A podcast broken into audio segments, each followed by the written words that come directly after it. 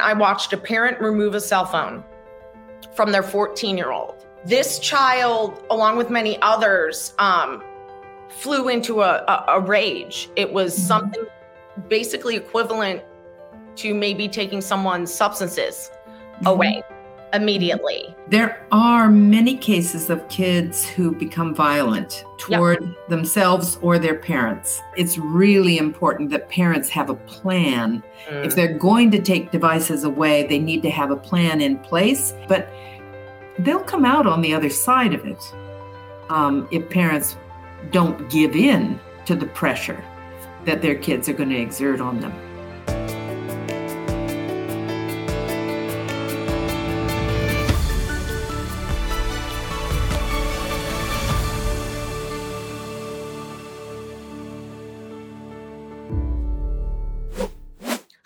Welcome to MedCircle's It's All in Your Head podcast. I'm your host, Jackie Colbeth, and it's great to be with you.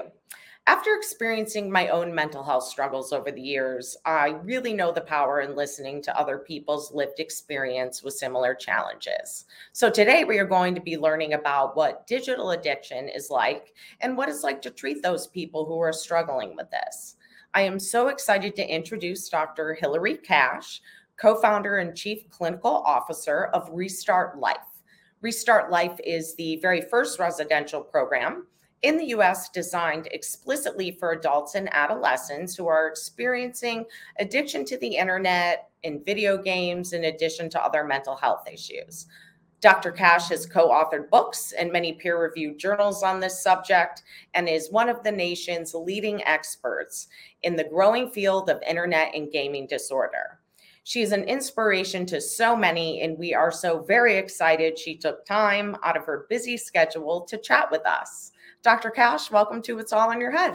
Such a pleasure to have you here. This topic is not only personal and interesting to myself, but I know we have a whole audience of people on MedCircle who are interested to learn more about digital addiction. And we're pleased to have you here today. Thank you. Happy to be here. Awesome. So, lots of different addictions in the world. I'm wondering, how did you come about to focus specifically on internet uh, addiction? I know that it began early in the 90s, and wondering if living in the Pacific Northwest around a lot of dot com companies, if you think that maybe contributed to some of the cases that you were mm-hmm. seeing earlier. But what was your personal motivation for wanting to to dive into this and and address this type of addiction? Yeah it's a, it's an interesting and good question. I, I would say that um, it's probably because i had a young son at that time and i really wanted to understand what was going on that was you know this internet thing that i, I didn't even have a computer at the time. I i knew more from uh, NPR yeah. discussions of the internet. That's sort of my source of information about it. So I was really very ignorant, but concerned. And um, so I just made it my business to understand what was going on so that I could uh, manage as a parent. Um, I didn't want my son to end up in somebody's therapy office because of it.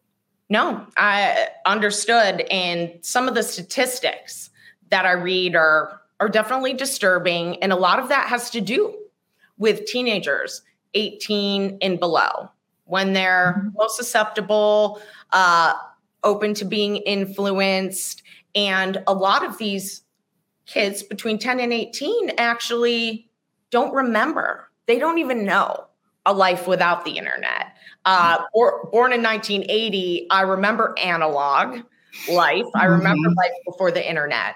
But mm-hmm. I have to believe that there's a whole generation that does not know what life is like without the internet. And I'm wondering if different treatments might involve almost going back to the future in the sense where cultivating inhuman relationships mm-hmm. seems to be a bit of a challenge when mm-hmm. you are online up to 11 hours a day for some children 10 to 18 a pew research study had recently um, released. And I'm wondering, do we need to get back to the future of, of one-on-one relationships? How do we have successful relationships with with other human beings outside of you know sort of digital personas yeah i'm you know we have a residential treatment facility and so the people who come there are people who are have been living their lives they're young they've been living their lives in front of a screen and um, their social lives have been carried on long before COVID. I mean, of course, COVID forced this on many more people, but long before COVID, they were online. And what we've found is that their social skills have tended to be very poor and their social anxiety levels very high. So, our approach is to absolutely get them away from screens for three full months Wow. And during that time, we're really focused on helping them develop their skills in many, many different areas, but their social and communication skills are among those. And what they discover is that it is pretty wonderful to have to be you know interacting face to face with peers yeah. and and people of all ages because our staff cover all ages and right. and uh, and and they are discovering that it's rather nice but it takes them a while to get there because of their social high levels of social anxiety they're really just not used to it yeah i i can only imagine and i'm wondering if within the residential programs and different treatment that you offer are do you see more teens or more adults entering the program or maybe equal amount well, we have we treat more adults, and it was the adult program that we opened in in 2009. Okay. So we see more adults overall, but yeah, there's a need for the adolescents as well. And we opened the adolescent program because we were getting so many calls. So yeah, probably equal amounts. I think the research is suggesting uh, I, I, read contradictory findings in the research. Uh, this is a new field, and it's not, uh, you know, not everything is clear.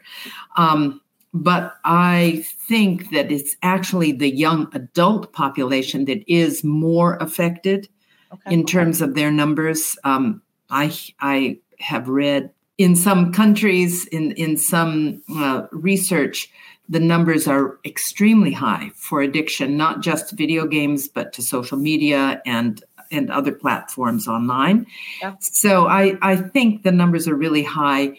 I think the reason for adolescents that it's not so high is that there's more parental control being exercised for more of these kids, and and um, you know, and so they're not exhibiting the same level in the same numbers. Yep, that makes sense. And as far as parental controls go, I have a lot of friends with children under the age of 10.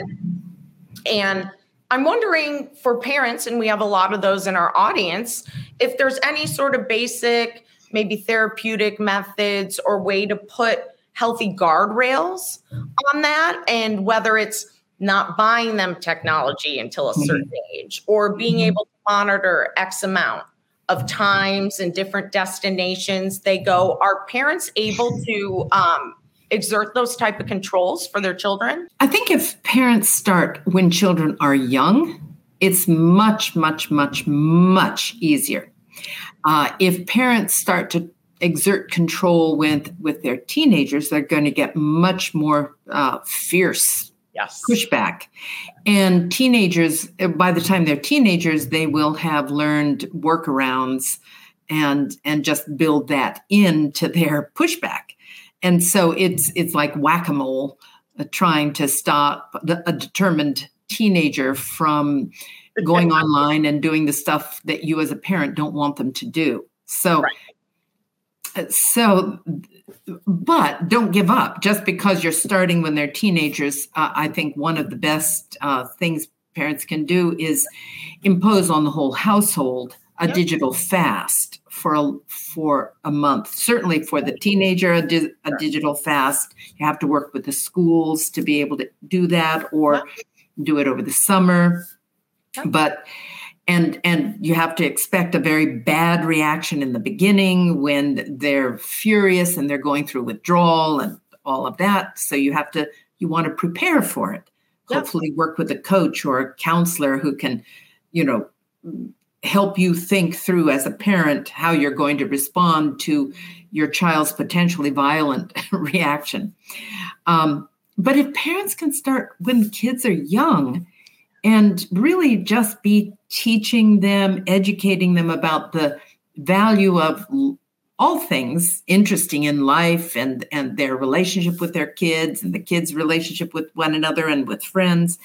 Um, and and just always keep the uh, you know internet activities that are not just strictly school related keep those pretty minimized and and and and make sure the child has an enriched social life physical life uh, out in the world life family life then you know the child will be fine and will learn how to have a probably uh, learn how to have a perfectly healthy relationship with their screens. But it is really important for parents to understand that young children really should not be exposed to screens. Interactive screens, in particular, are very mesmerizing and are can be very damaging. Yes. Um, and smartphones. Uh, I think parents, if parents really want their kids to have a cell phone, get them a dumb phone, get them something without internet access yep. until they are older, at least mid teenagers, yep. you know, 14, 15, 16, and have demonstrated that they can lead healthy, responsible, well rounded lives before they hand them this incredibly powerful tool with internet access that parent it can be very hard for parents to control. Yeah seems like poor parents it's hard for them to control a lot. So it, these tips are are priceless really for people looking for more answers to things that you know mm-hmm. are newer maybe a newer age problem i'm wondering if there are any platforms or if you've seen in your experience, are there any specific platforms that might have a higher rate of addiction? So, for instance, we've got Facebook, Instagram, TikTok. We have all of these different digital platforms who, um, from my experience in digital media, I know that they will employ psychologists. It's very intentional, whether it's the sound the notification makes, whether it's the way that the user interface is designed and where they place the icons. And it can be a real insidious way to really sort of encourage that addiction. And so I'm wondering if there are any particular platforms maybe parents or adolescents might should be able to be aware of, um, or if it's sort of, you know, any time on any one of these is too much. I think I think too much time on any one of those is too much, and um, because all of the popular sites have have been, as you have just said, very carefully designed. Um, essentially, you know, it's the attention economy. Yeah. Keep keep hold people's attention so that you can bombard them with advertisements and hopefully get them you know to purchase the things you want them to purchase. So holding their attention is the name of the game. And all of those are carefully designed to do that. And um, as you say, they employ psychologists to help them figure out what the reward ratios should be um, to maximize that that attention. Yeah, there there is no one you really need to focus on. I think it's definitely the, yeah. the whole buffet if you yeah, will, of different sites, different platforms. Um, having someone myself with quite an addictive personality, I'm wondering if I have to assume abstinence with a lot of different substance abuse drug abuse problems a lot of their treatment will will certainly preach complete and total abstinence because mm-hmm. we don't need drugs or alcohol to actually function on a day to day basis. And I'm wondering, with how inundated we are now and how connected, if there isn't able to have any abstinence um, from that for different reasons, what would be a, a great way to go about working with someone in mm-hmm. sort of giving them the info and guidelines, whether it's X amount of hours, whether it's certain content. You know, I'm wondering how you can strike because I imagine it must be exceedingly hard if you're struggling with an internet addiction, knowing it's insidious enough where you can't cut it off entirely, but you definitely want to have a healthier balance with it. I think although it's not easy to do, but I think that the way to go is to give uh, someone a period of abstinence so that their brains can return to normal functioning. Uh, you know, because it is the nature of addiction that our brains downregulate uh, the reward systems, and and that's what keeps leading to to the addictive cycle. So, if as a parent, you can do this with your kid, or as an adult, you can do this with yourself. If you can take a month to yeah. be completely abstinent from screens, it's going to be enormously beneficial. And then, if you can, uh, for instance, have a day a week that is screen free, a, um, a weekend a month that is screen free, a week or two a year that is screen free you're really going to be setting yourself up to more likely be able to manage um, you know your screen use sure. but i do think that it's and we do this with our clients at restart is we have them as they're approaching uh, let's say the mm, they've been there for six, seven weeks, and they've still got some more weeks left in the intensive part of the program. We ask them to start thinking about really deeply how are they going to manage their tech use because they are going to go back. You know, we live in a high tech society, they're going to have to use it. So, how are they going to use it? What are the things that they are going to give themselves permission to do?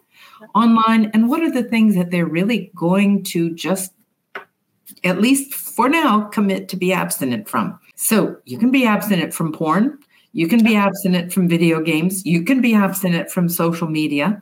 True. you can use computers as uh, as something which uh, you use for work for your schooling. Um, you do video conferencing for um, us, you know, stay connected with your family and friends. But really, you can do without all the rest, right? And and and fill all the time that you were giving to online activities. You know, it's hard at first, but you know, to fill that time and to know what to do with it. But that becomes the challenge: is learning how to fill your time meaningfully. Yep.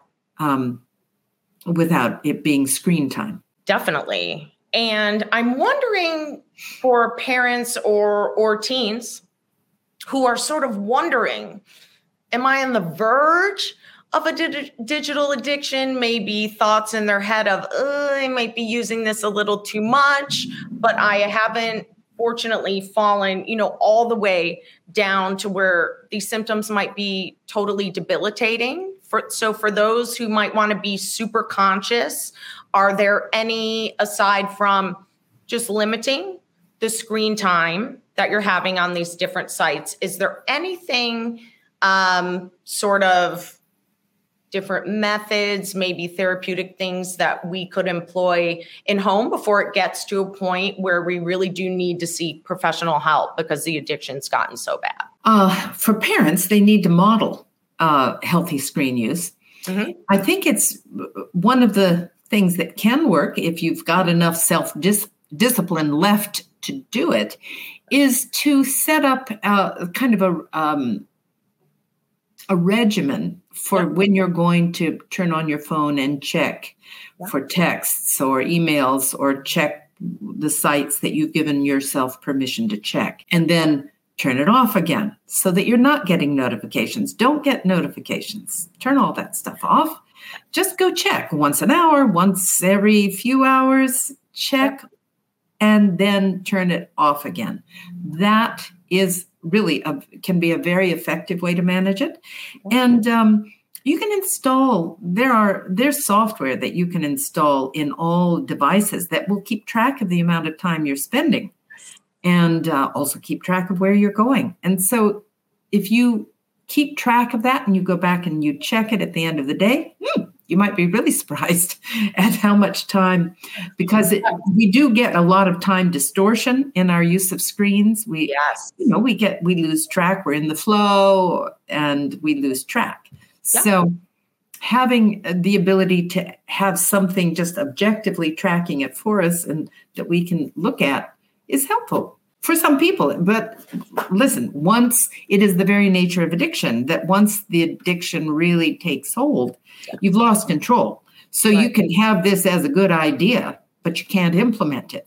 That makes a lot of sense especially just being inundated. Um, having worked in digital media almost 20 years there's an inundation i was unable to avoid mm-hmm. by the nature of my job.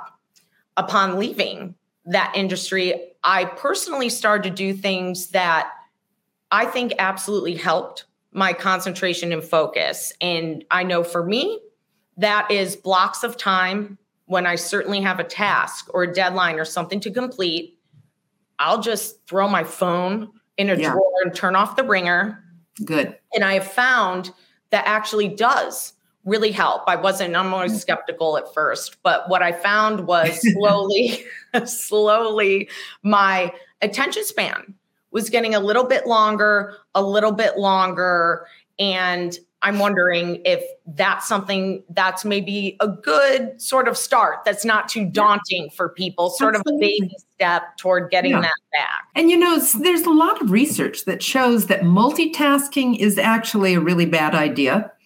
Um, we we we delude ourselves thinking that multitasking is is just us being fabulously efficient with our time. But it turns out that all the tasks we're trying to do when we're multitasking are actually we're doing them less well less efficiently um, because our focus is being chopped up all the time. So unitasking mm-hmm. and and and just staying focused on one thing and having all the distractions, setting the distractions of screens aside while we do that. Or if the task is something that we have to do online, like you're a student and you have to write a paper, sure. just do that, you know, instead of um, interspersing it with social media and video games and whatever. We've got the social media, we've got the video games, and now around the horizon is the metaverse, it's mm-hmm. augmented reality. It it seems to me to be a step beyond. I'm looking at my screen. I'm involved with one of my social media platforms. I'm checking, checking it, checking it.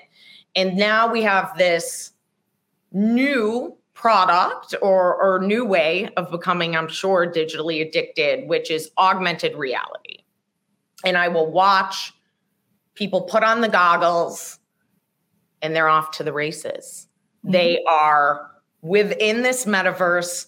They don't particularly want to leave because they can kind of create their own avatar. So it's almost like a more comfortable version for them of reality. And I'm wondering if you're starting to see at this point, because it's a bit in its infancy, uh, has Restart in the programs come in contact with people who seem to be addicted to to literally an alternative reality yes and this is recent. We ha- up until recently we've not had it, but now we are starting to get clients who have been uh, gotten addicted to uh, virtual reality and augmented reality, and it's very disturbing because uh, if this is started when somebody is young, and mm. and in these cases they were very young when they started, you know, eight, nine, ten years old humans are still sorting out reality yes. throughout childhood.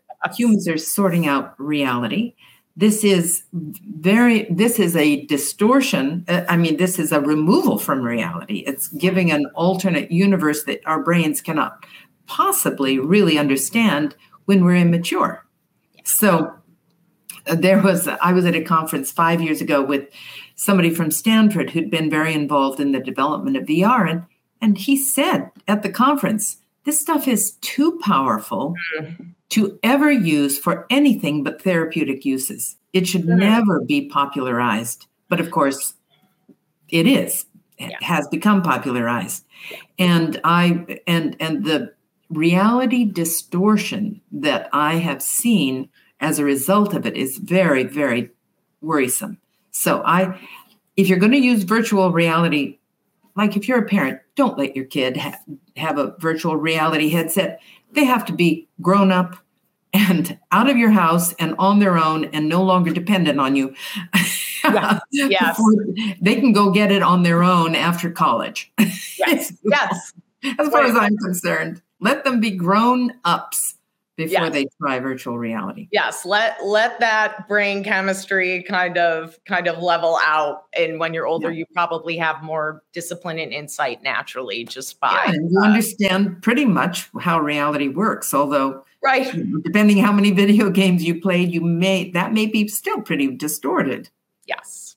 Definitely. I've watched a few very disturbing documentaries, and this is what actually first became my my interest or borderline obsession into learning more about digital addiction. Um, having s- struggled with substance abuse issues in my life, I'm hyper aware of of what the withdrawal symptoms or or different behaviors you're exhibiting when you you don't want help, you have it taken away from you a parent, I watched a parent remove a cell phone from their 14 year old.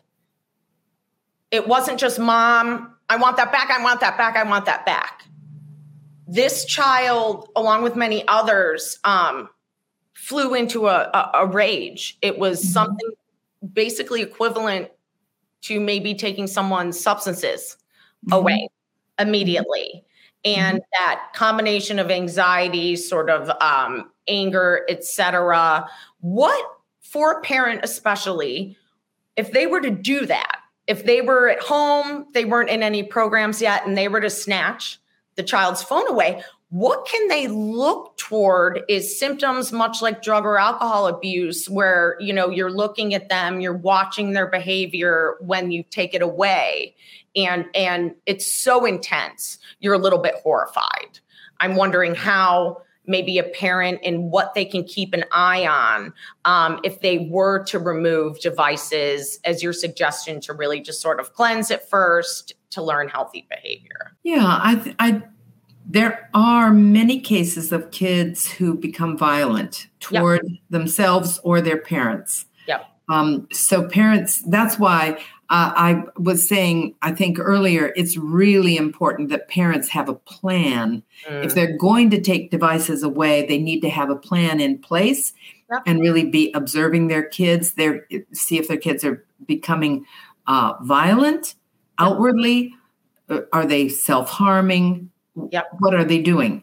And this would be an argument in favor of ratcheting it down more slowly rather than doing it all at once mm-hmm. unless they're sending them to a program. If they're sending them to a program, then you know they it's going to be taken away all at once in all probability, depending on the where they go. Um, but yeah, it is a dangerous period. I, I know of uh, my cousin lives in Peru, and and her neighbor took the smartphone away from the daughter, and the daughter drank poison and ended up at the hospital. She lived, but you know, there was a lot of damage done uh, because of that. So, yeah, it's, uh, you know, it'd be better. Uh, ideally, it would be better for a family to do some family therapy, uh, you know, discuss it and um, be prepared for it rather than just doing it off the cuff and then not being prepared to deal with the reactions. Now, yep if it if the reaction is not one of violence towards self or others the reaction will be boredom whining complaining uh, going to bed refusing to get up refusing to go to school. Uh, you know those will be very typical symptoms and parents should again just be prepared for that and be prepared to just live through it until the withdrawal is complete. And it might take a month. It might take just a few days Sure. know, it's it's impossible to know, but they'll come out on the other side of it um, if parents don't give in to the pressure that their kids are going to exert on them. Yes, which I'm sure is quite intense. Having friends with children and witnessing this, I'm sure it is quite intense. Curious if there is a correlation. So, for people like myself who might struggle with depression, anxiety, whether you're a parent or the one who's struggling, I'm wondering if any comorbidities like depression or anxiety might make their child or themselves more susceptible to this type of addiction. Absolutely. There definitely, we know that there are vulnerabilities. Youth, being young, the younger you are, the more susceptible and vulnerable you are. Depression, anxiety, post traumatic stress disorder, autism spectrum disorder, um, ADHD, attention deficit and hyperactivity disorder.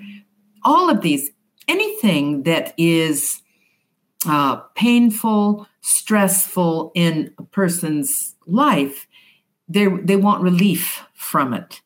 They want to be able to escape it if they don't have good coping strategies. If they don't have healthy coping strategies, they're going to turn to something else to find some relief from all of that pain and stress.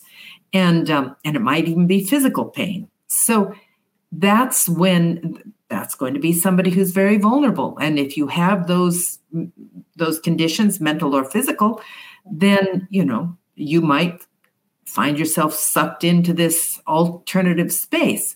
On the other hand there's clear eh, eh, the research is very clear that you can't that it's a bi-directional influence. So you can be a kid or a teenager playing video games or a young adult and get so drawn in that you isolate, you don't sleep enough, you don't eat well, you don't exercise, your and guess what? You become depressed. Yes. You may not have started off depressed, but you become depressed. So it's hard to know which started. I mean, sometimes we know, but sometimes we don't. And um, and and that's what the enormous value I've seen in, uh, you know, our clients come and and it's after the withdrawal is complete that we actually have a much better sense of what's actually going on. 90% of our clients, 95% of them are no longer depressed. They're all depressed when wow. they come in. Wow. And they're no longer depressed after a month of healthy living and being away from screens.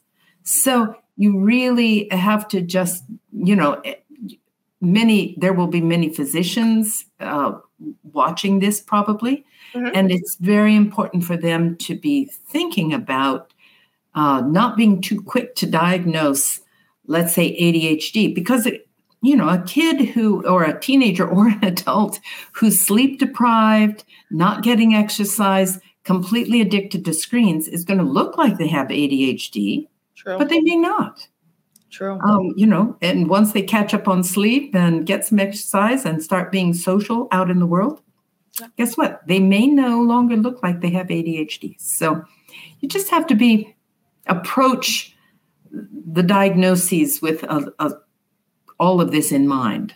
Yep. Well, that success rate in in the program is quite hopeful. I know that different disorders um, they don't have is high of a success rate with treatment. So I think that is uh, a very hopeful message that for any type of internet addiction, they are seeing higher success rates once they are completing different mm-hmm. programs. And I'm wondering for our viewers, what may be a typical, without giving any proprietary info out, but what might be a typical cadence of a program at restart? Um, is it a lot of is it group therapy? Is it maybe family? Is it getting back to nature? Um, just sort of wondering what people might expect if if they're watching this and saying you know what? This might be something I need and could really benefit my life, but I'm I'm curious as to kind of you know what goes down. What do we do there? in in both the adolescent and the adult programs, they are when they come, they're they are living in the country and it's rural it's very beautiful and it's a small community of people in in a living together. So it's not in any way institutional. It's much more sort of family style because we want them to feel comfortable and they are all socially anxious pretty much when they arrive. So the, the intimacy of that small group works really well and um, they have a combination of well for the adults they have a combination of some days spent at the ranch initially and then they uh, transition to a different locale that's also rural yep. Um, and then they are coming, they're taking care of animals at the ranch. They, we have ponies and um, um, goats and cats and chickens and a dog. That's awesome. And um, and they enjoy that, you know, and they're learning responsibility and empathy, looking how to take care of the needs of these other animals and as well as their own needs. So they do that, uh, but they are also coming into our center, which is in an urban location in Bellevue. And there they're doing group therapy, individual therapy, but they're also having a good time with the clients who are in the transition program who are also showing up at the center. And those clients who are in the transition program um, are living in apartments near the center. They're getting work part time. They're maybe going back to college. You know, they're starting to live much more normal young adult independent lives, but they intermingle there at the center. And, um, you know, we have an art room and we have a room with ping pong and other kinds of games. And they're just, you know, having a pleasant time, uh, kind of rediscovering. We want them to rediscover that life can actually be pretty satisfying without screens. And then they one when they're in the transition program is when they can start using computers, but at our lab and our facility at our center and there and those computers are monitored. So we're making sure they're sticking to their agreed agreements. In the adolescent program, it's similar, that, but in the adolescent program, they're going to school as well. Okay. So we're licensed as a school, and right. but the but the schoolwork is done with pencil and paper and books and you know not online yep. but they can reach a point after they have a good plan in place and they're really fully engaged in the program in a really healthy good way they can start using computers for schoolwork yep. and so that kind of gives you a real quick overview of of what it's like, but we're also working with the families, especially with teenagers. They're going home. The, uh, the adults might not be going home uh, uh, for more than just a brief jumping off period, sure. but the adolescents are going home to live. And so we really have to work hard with all the parents for the adults and the teenagers so that the parents understand the changes they need to make to support recovery. And um, so that's more or less how we do it. And I love to hear that because I think a lot of times parents or anyone who has a loved one suffering any type of addiction, the attitude is, we love you, we're scared, but you need to go get well in a vacuum. We're not mm-hmm. going to participate. This is your problem, not our problem. Mm-hmm. So we're going to send you off. We're going to give you all the tools. And then when you come home, you might be set up to fail if the family really doesn't have that type of support. So it encourages me that you do have a focus on families being involved because I've seen so Definitely. many times people do the work and they do, they, you know, children especially, and they do the hard work and they go back home and they kind of face, um, yeah. you know, uh, an obstacle in the sense where they have all this mm-hmm. awesome education. And, and sometimes the parents just don't. Yeah. So I think it's um, it's a special addition to include the family in there as support, just beyond get back and come well, you know, get back well with us. And when we see you, yeah. hopefully, you know, you'll you'll be cured, but we won't really adjust anything on our end. I we really do believe that addiction is a family issue. Yeah. And uh, you have to work on the whole family. Mm-hmm. Uh, if there's going to be success. Well, that makes total sense. And in a lot of them, um, I know in my case, my family was my largest support system. So um, I think it's great that you're encouraging them to get involved, and and that's mm-hmm. definitely a very promising um, part of the program. I have to believe. Another question, and it's really, really it's difficult to strike a balance. We know this. There are different things that we can employ, which is, you know, really staying focused, maybe not checking our phones every single second.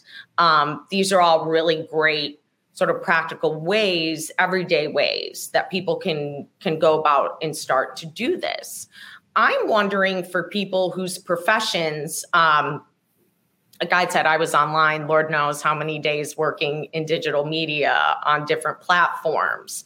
Are is there any advice you can give to those those of us who that's our job? We we kind of have to be online, whether you're a developer at any one of the platforms or you're just a worker there and it's something it's your livelihood you can't necessarily get away from the amount of hours is there anything that you might be able to suggest to them that might help mitigate that without them being anxious about their performance at work suffering? Well, uh, move to France.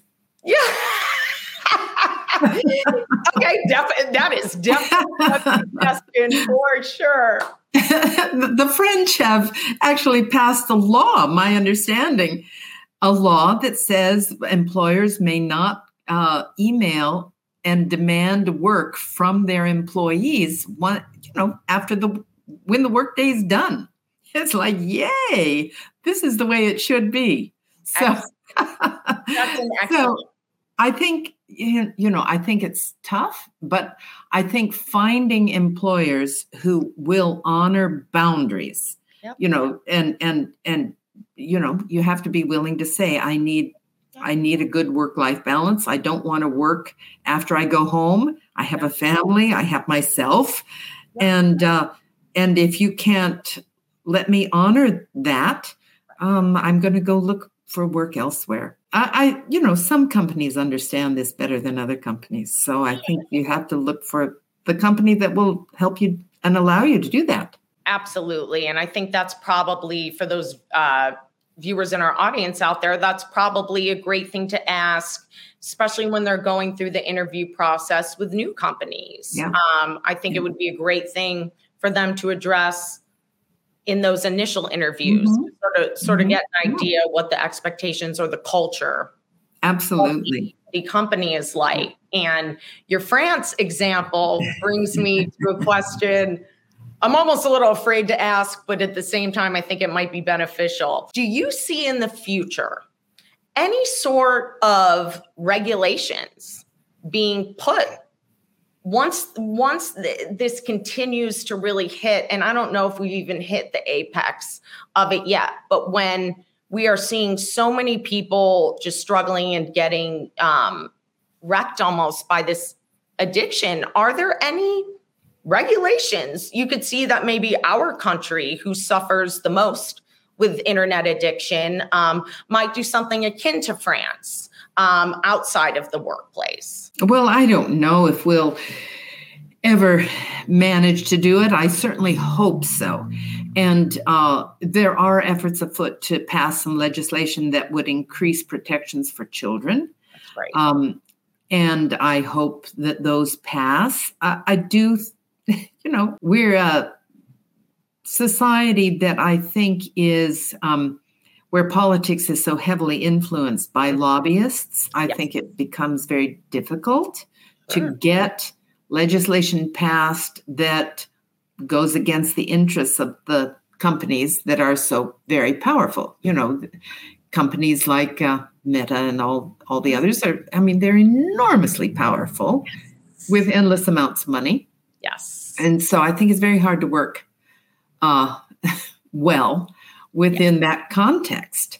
Yep. Uh, um, but I, I would love to tell your audience uh, that m- my understanding is that Korea really took this seriously early on. And um, we we've been over the years either visited by delegations from Korea mm-hmm. South Korea, or uh, we have had opportunity to talk to them um, at conferences. And, and the picture I have gotten mm-hmm. is that as of about 15 years ago, um, maybe even more than that, South Korea, under pressure from parents, is my understanding, um, decided to, first of all, agree that it was a legitimate, real problem and that they were going to do something serious about it. And so what they did is declared it a disorder, internet addiction disorder, I think is what they're calling it. Yeah. They um, have a huge public education campaign that has been going on. They have developed and utilized curriculum starting in kindergarten for the kids wow. in public school. They screen kids in public school for internet addiction. And if they meet criteria, they're sent to, uh, I think, a two or three week detox kind of camp that is, from my understanding, you know, fine. It's it's you know kind of like probably what we do at Restart rather than the Chinese model, which is very boot camp. Yeah. Uh, it's not a boot camp. It's, you know, it's it's probably quite compatible with our sensibilities. And then that's followed by individual and family therapy. And they have trained specialists, they have quite a few um, specialized treatment programs that are supported by the government. I mean, it's really comprehensive, in other words.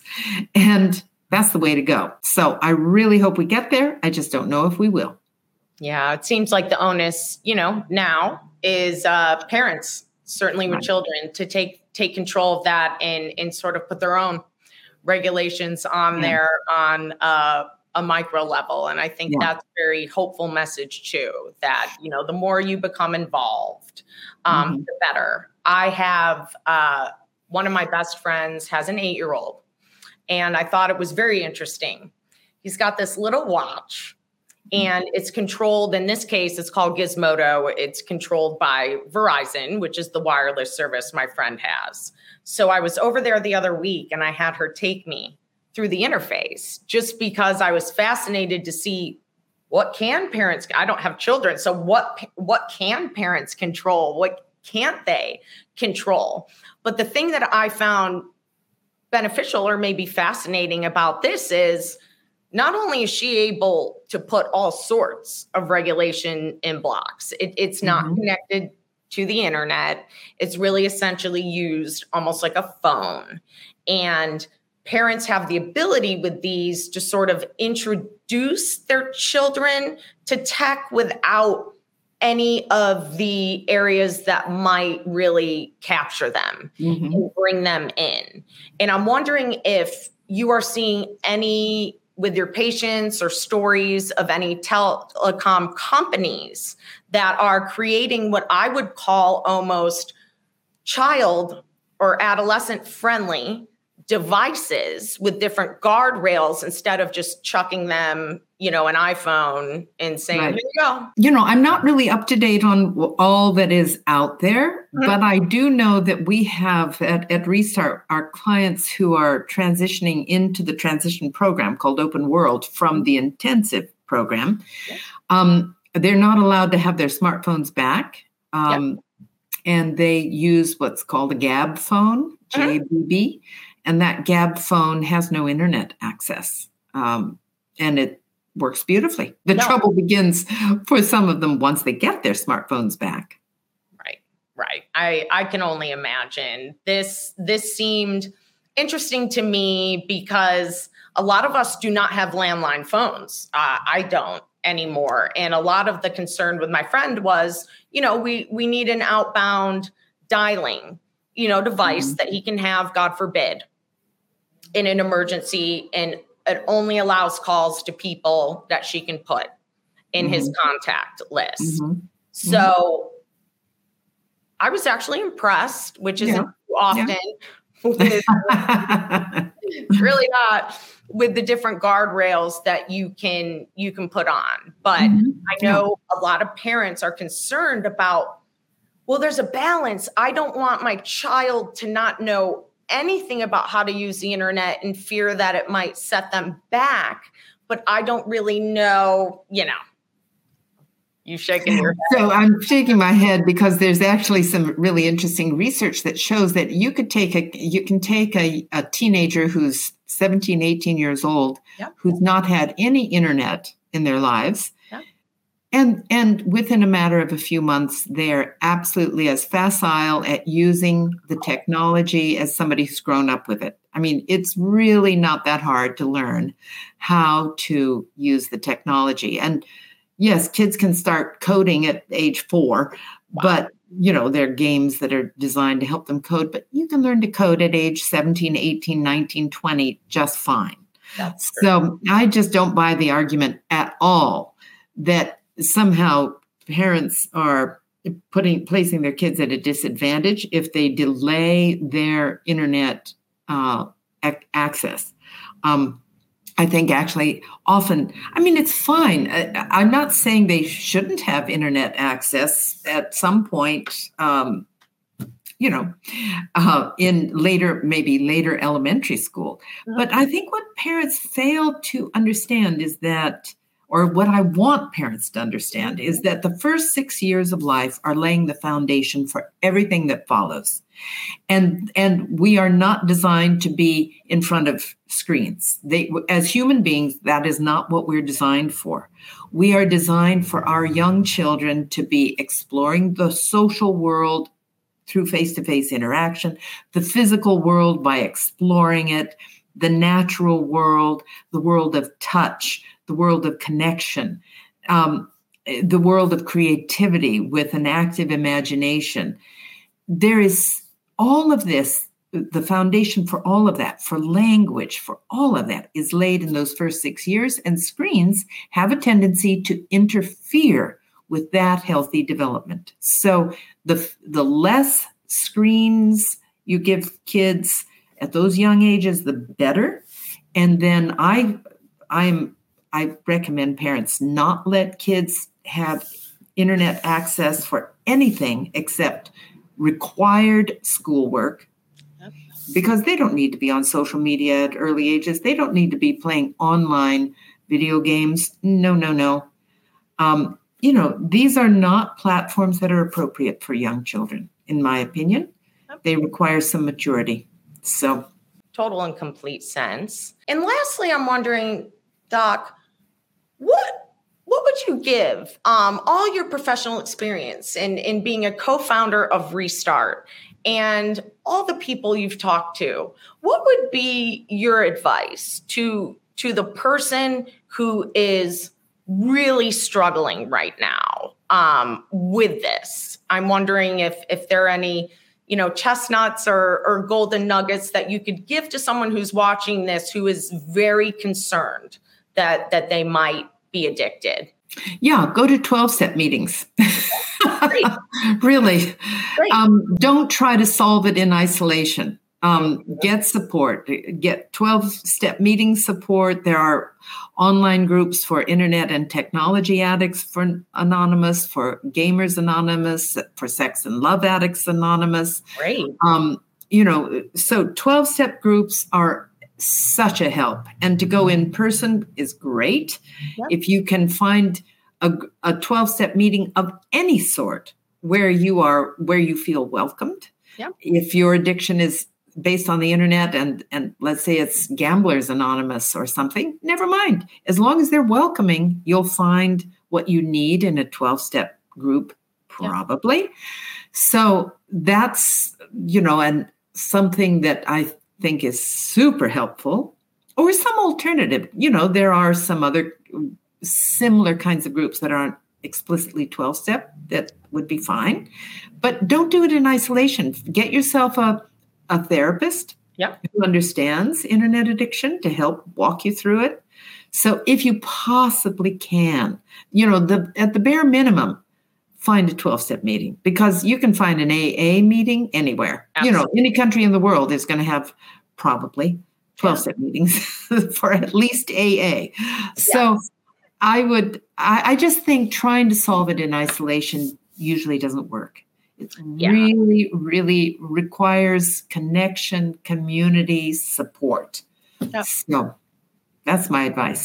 no that's great and it uh 12 step meeting I would attribute to helping save my life and help me with my alcohol addiction. And the part that I found just personally to the audience as someone who's gone through a 12 step program is probably the most powerful. Um, and, and I'm wondering your opinion on this as well. The most powerful thing for me was literally seeing people who were in recovery or had been required. We called them sponsors, which I would just call mentors really and and i found it so impactful when you're talking about the lived experience and and you get to literally see people who were suffering but who are thriving yes. they're thriving they're laughing they're having a great time yes. and uh, it's usually just a buck or even free um, to attend versus i know sometimes professional therapists it might be cost prohibitive mm-hmm. but i also did not know myself that there were different 12 step programs which which excites me um, that are related to this because yes. to your point um, i remember going into one of my first meetings and and i tried to get better in isolation like you said and and it just really wasn't working out and you know he looked at me and he said well look no one comes here on a winning streak so that's great it that's was great. great. Yeah. And he just looked at me and he said, You know what? Sit here and listen. I just want you, Jackie, to absorb. I want you to absorb other people's stories. I want you to meet people that you can look up to and who can really give you that I know what you're going through personally and and I know I found that powerful but just being able to to see and, and shake a hand with someone who says I I've been where you've been. I've been really low and now I'm I'm on the road to recovery. I found that to be um exceptionally powerful and and again something that you can do in any city you live in. Um not sure with internet addiction as much as maybe AA meetings, but I'm sure they will get to the point where they might be as common as something like right. That. Right now, they're re- they're quite uncommon. Yeah. Which is why I I want to encourage people to go to any meeting. Yeah. Um, I happen if you're in a city that has Sex and Love Addicts Anonymous, I find that a particularly good meeting because most of the people we work with are also struggling with intimacy. They don't know how to initiate, build, and maintain healthy, intimate relationships. Sex and Love Addicts Anonymous is very much working on that problem. Right. There, and many, in my experience in Seattle, mm-hmm. many, many of the people who attend that are also have been gamers and and have been, you know, internet addicts with pornography, but other things as well. And so I think you're likely to have a very good reception there. Gamblers Anonymous, you're likely to have a very understanding audience there. But uh, at least in our area, the AA meetings have been totally welcoming. And That's the great. great advantage to going to AA meetings is exactly what you were talking about finding so many people with years and years of recovery yes. who've, who've made it work, living wonderful, happy lives. And it's it's very encouraging for our clients who go to those meetings. Yeah. So it sounds like a combination of family support, a willingness to work on the problem, and, and meeting other people who who are struggling on a lived experience level for you might be three good ways um, yeah think about getting better. Yes, that's a good summary. Um, there's one point I'd like to make, yeah. and that is that, well, a couple of points I'd like to make. One is that uh, in terms of the neurobiology uh, of what's going on in the brain of somebody who's internet addicted, it's pretty much similar to what's going on in the brain of somebody who's addicted to drugs and alcohol. Wow. You know, it's the same. It's the same neurobiological processes at work, yep. um, and and it's just helpful for people to understand that this it has a biological basis. Even though you're not ingesting the chemicals, your brain is responding uh, as though you were, and so um, that's yes. one point I'd like to make. And the other, uh, another point is that many people go online because they're lonely and they want social connection. And so they they're that's why they're in social media or that's why they are uh, you know playing video games where there's a community aspect to the video games and so forth. But the the research is again very clear. The more time beyond a certain point, you know, a, an hour or two is not likely to cause any harm and in fact can be really good for people's self-esteem and and their mood and all of that and so no no harm done. It's all about moderation right? But once you go start going beyond that um, there really is uh, the, the more time you're spending online the less time you're spending out in the rest of the world and on your life and the more depressed people become.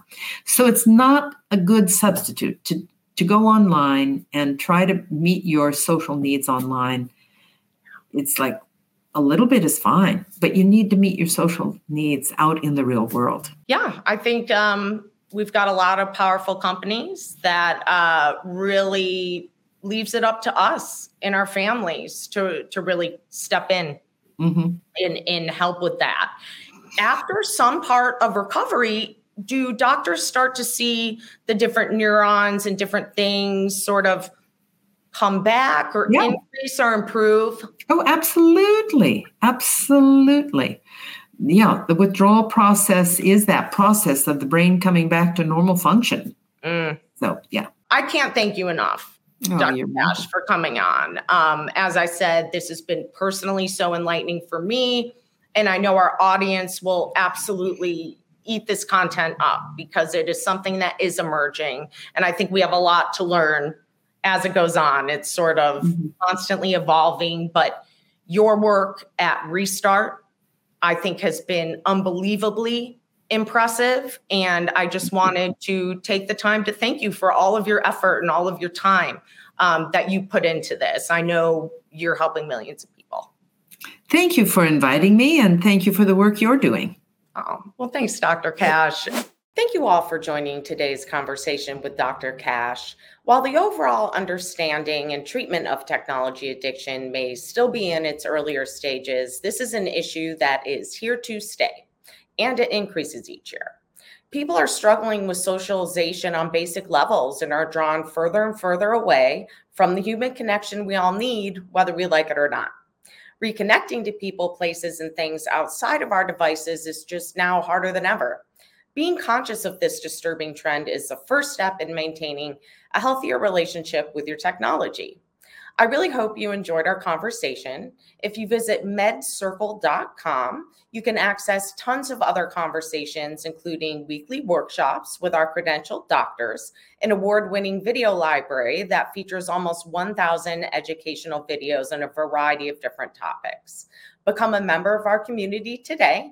Visit medcircle.com to learn more. Thank you for listening to It's All in Your Head, and we'll chat next week.